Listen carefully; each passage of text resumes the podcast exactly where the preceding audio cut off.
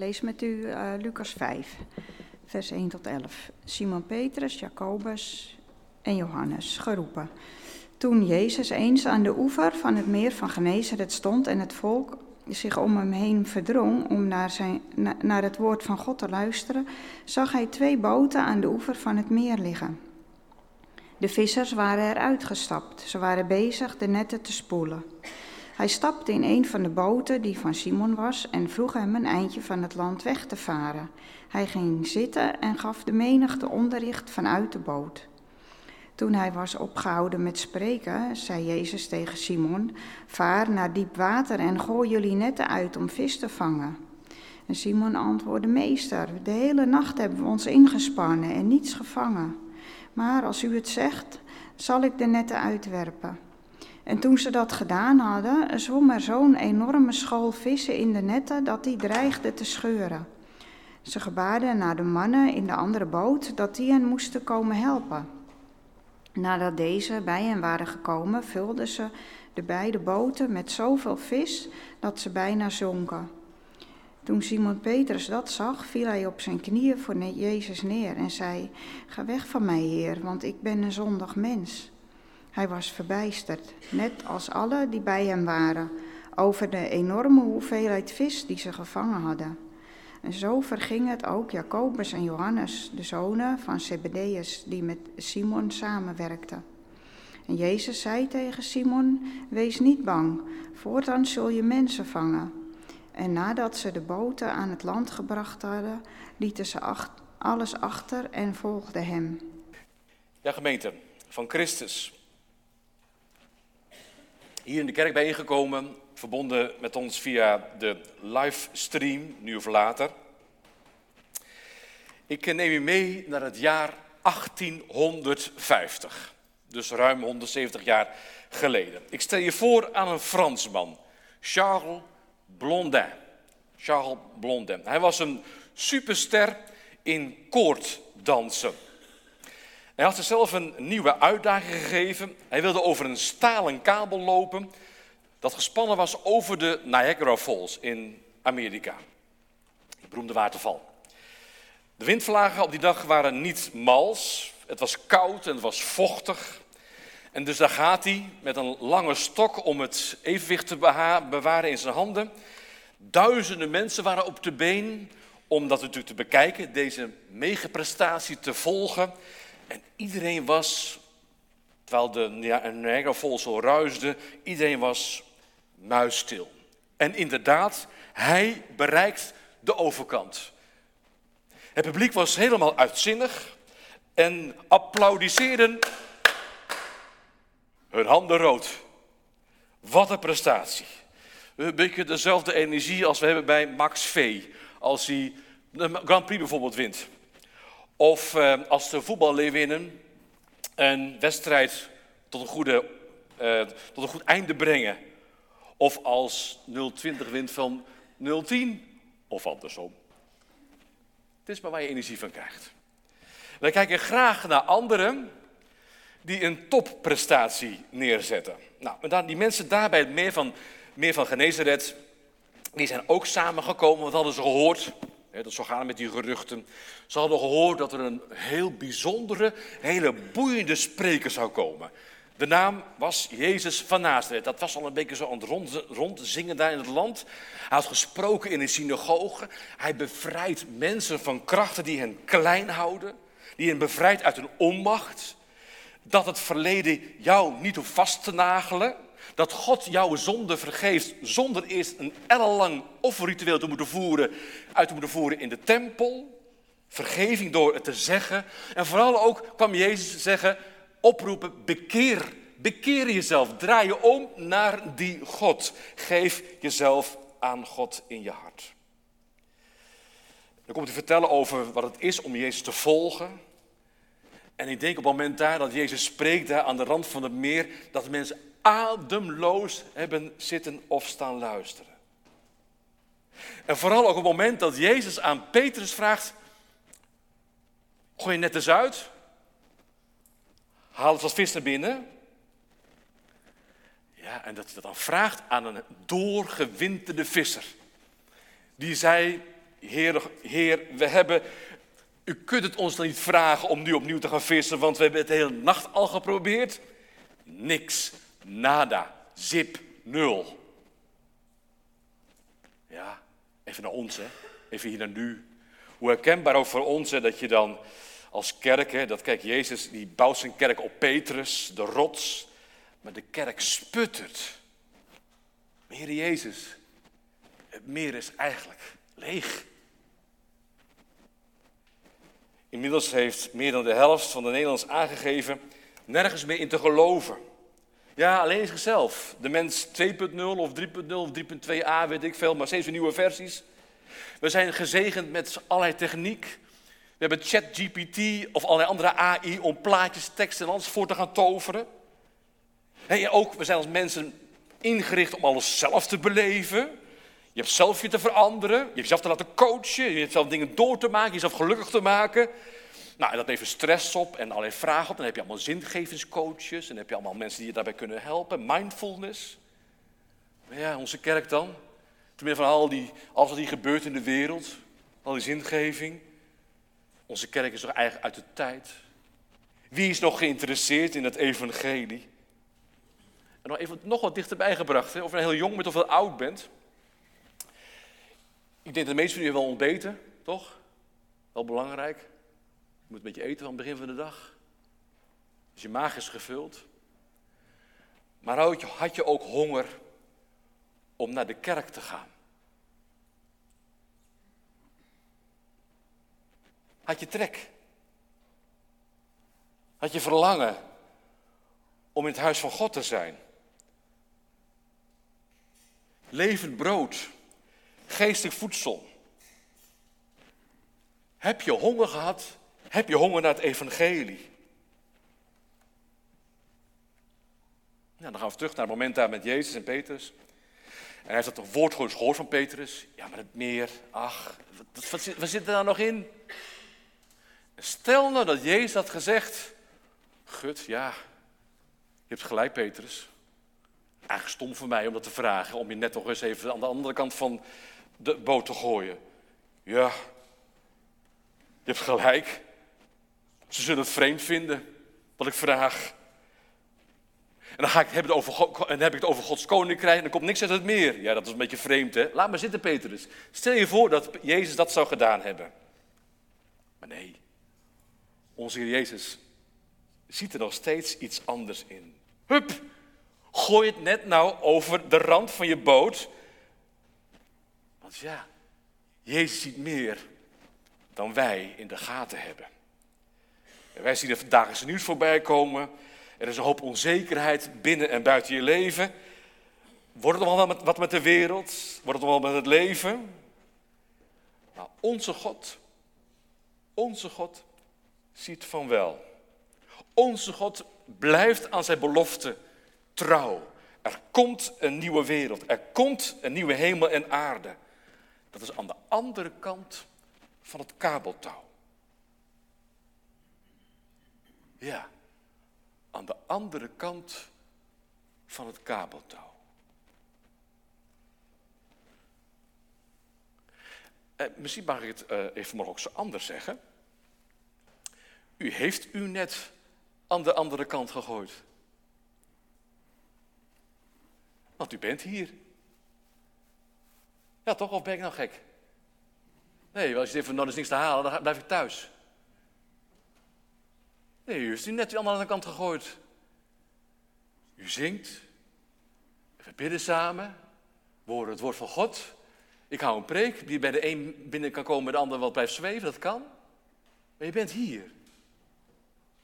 U heeft het net aan de andere kant gegooid. Straks collecteren we voor een paar doelen. Ook hier kan het dus gebeuren dat netten vol kunnen raken. Om Jezus te volgen en God te prijzen. Dat je toch weer meer wilt zien dan je in de gaten hebt. Gemeente van Christus. Mensen thuis waar je met ons verbonden bent. En ik zeg het eigenlijk tegen ieder individu hier, maar ook tegen mezelf als mens. Durf je daarop te vertrouwen? Dat koninkrijk van God, dat komt. Ook te midden van alle Kyrie eleison, te midden van alle ontfermu, te midden van alle mooiheid en schoonheid in. Nou, ik ga hem nog een stapje extra zetten. Het verhaal gaat dus dus dat Charles Blondin heeft de overkant bereikt. Nou, dat staat in de boeken, kunt u ook gewoon nagoogelen. Vraag maar ChatGPT, wat was er over gebeurd? U krijgt een heel mooi verhaal erover. Dus dat, dat is waar. Maar ik ga even een volgende stap zetten. Want stel je voor, dat is nu gewoon uit mijn fantasie, dat, dat breik eraan vast. Um, kijk, Jezus vraagt van ons, hè, niet langer ben je visser van vissen, maar een visser van mensen. Nou, stel je nou voor dat Charles Blondin een megafoon zou hebben gepakt en zou roepen, geloven jullie dit ook als ik met een kruiwagen over deze kabel ga? Ja, natuurlijk, dat geloven we. Nou, er wordt een kruiwagen geregeld en Charles Blondin gaat over die kabel terug naar waar hij begonnen is. Aan, weer aan de andere kant. Nou, geweldig. Applaus, de handen weer rood geklapt. Geweldig. Nou, en opnieuw vraagt Charles Blondin, zal ik nou die kruiwagen helemaal gaan vullen met zand? Natuurlijk, doe dat. want dan gaat die kabel wat nog wat door, misschien wat meer door. Nou, het is best wel spannend, hè? Zo'n zwaar ding op de kabel. Tuurlijk, yes of course, Mr. Blondin. Wat een show zeg. Nou, ja, wat zou u doen? Zou u dat doen? Opnieuw pakt Charles Blondin zijn megafoon.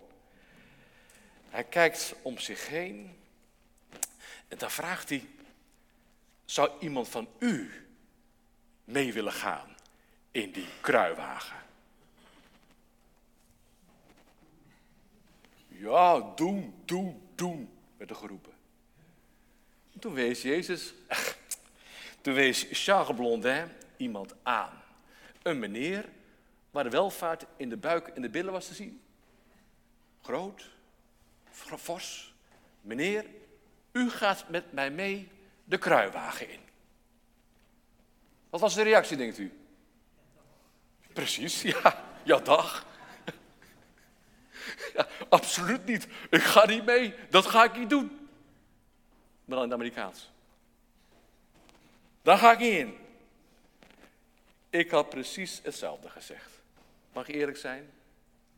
Ik had precies dat. Ik denk, ja, je, geeft je leven in handen van zo'n meneer. En stel je nou dat hij net zijn dag niet heeft? Ja.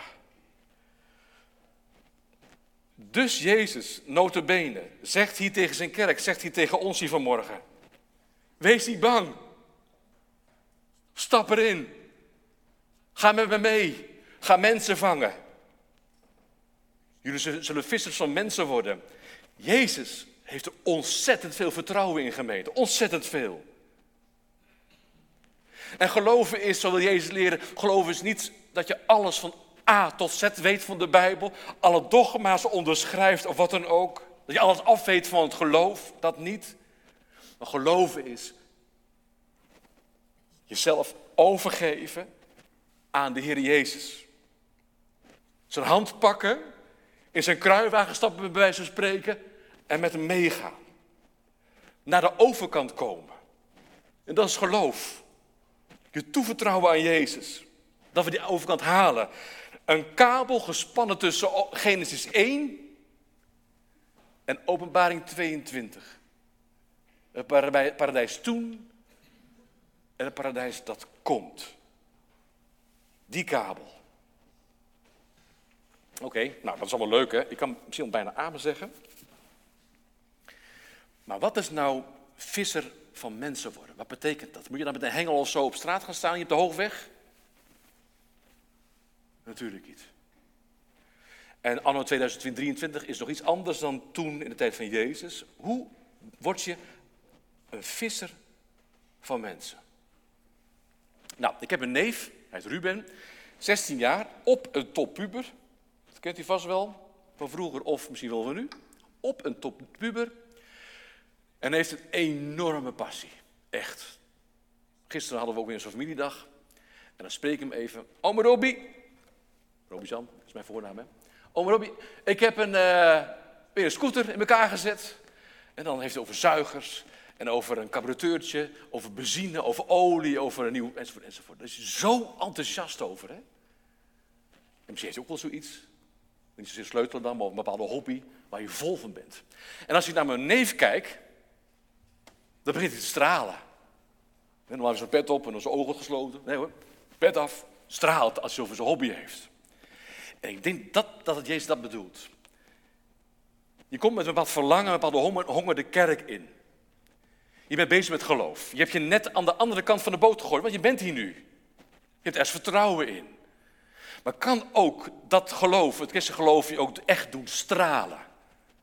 Ik zag een paar mensen ook met de hand omhoog, net tijdens het lied van 10.000 redenen. Dat is een mooi teken. Wat doet jou stralen in je geloof? Wat maakt jou tot licht, tot lichtdrager van Christus? Dat je Christus achterna gaat. En geloof je, het begint al van de stralen, het is van ver geleden, het is Golgotha, het is de dood van Jezus aan een kruis. Het is een paar dagen later je opstaat uit het graf, dat je opstaat uit alle dood. En dat je zelfs zo'n meneer als daar, daar toen bij Blondet, in mijn fantasie, maar meneer vol van alles, maar misschien wel zwaar van schuld, zwaar van zonde, zwaar van alles. Dat hij, dat Jezus vraagt aan hem, kom je mee? Ook jij doet mee. Jij hoort er net zo goed bij op die kabel van Genesis 1 tot Openbaring 22. Heb je die God lief met hart, ziel, verstand en je kracht? Heb je die God lief en vanuit die liefde je naaste lief, maar ook jezelf? Ook jij hoort er net zo goed bij. Nou, misschien denk je wel, ja, die, die dom ik het al mooi zeggen. Maar uh, het meer is gewoon leeg hoor. En de kerk loopt gewoon terug hoor. over tien jaar weet ik het ook niet of ik nog geloof. Ja, dan blijf je eens een toeschouwer. En zolang je jezelf niet oefent in Bijbel lezen, in bidden, in het zelf, ook jezelf ook warm houden voor God. Nee, geef je over. Kom. Laat los wat jou gevangen houdt, wat jou zwaar houdt, wat jou klein houdt. En grijp die kans. Ga met Jezus mee naar de overkant. Toon karakter. Toon dat je leeft uit de liefde van God ook voor jou. Ik heb ook wel gemerkt inmiddels, ik ben ook over de 50. Geloof is vaak meer zichtbaar in het doen dan in het praten. Doe je handen als Jezus. Als Jezus nou de ene vinger is en jij bent die andere vinger. Hij staat er hoor. Kom maar. We gaan samen die potlood, we gaan samen je geloof, we gaan samen je Bijbel, gaan. Die gaan we samen dragen. En als je valt, raap ik, raap ik hem weer op. Die liefde. Want hij zegt het toch ergens ook in het evangelie? Voordat hij gaat hemelen, dan zegt hij toch, ik ben met jullie. Altijd tot aan de voleinding van de wereld. Dus christen, als kerk, we staan er niet alleen voor. Christus nodig je vanmorgen uit. Ga je mee de kruiwagen in? Ja, met Jezus durf ik dat aan. Doe je mee?